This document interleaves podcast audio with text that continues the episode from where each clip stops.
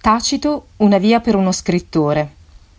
Le sue opere maggiori, gli Annales e le Istorie, illustrano la storia dell'impero romano del I secolo, dalla morte dell'imperatore Augusto, avvenuta nel XIV, fino alla guerra giudaica dell'imperatore Tito, anno 70.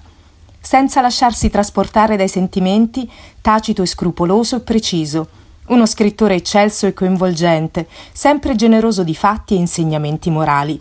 Egli narra di corruzione e dispotismo, del potere dell'esercito e della decadenza della politica, esalta i valori della Roma repubblicana e sostiene il culto della tradizione.